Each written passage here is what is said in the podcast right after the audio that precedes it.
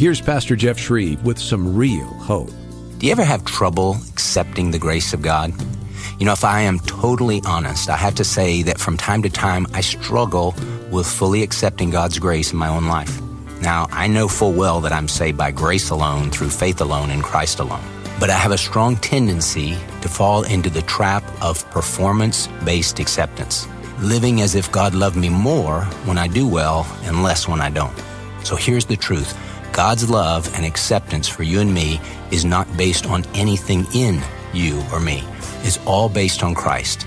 We are accepted in the beloved, and the beloved is Jesus.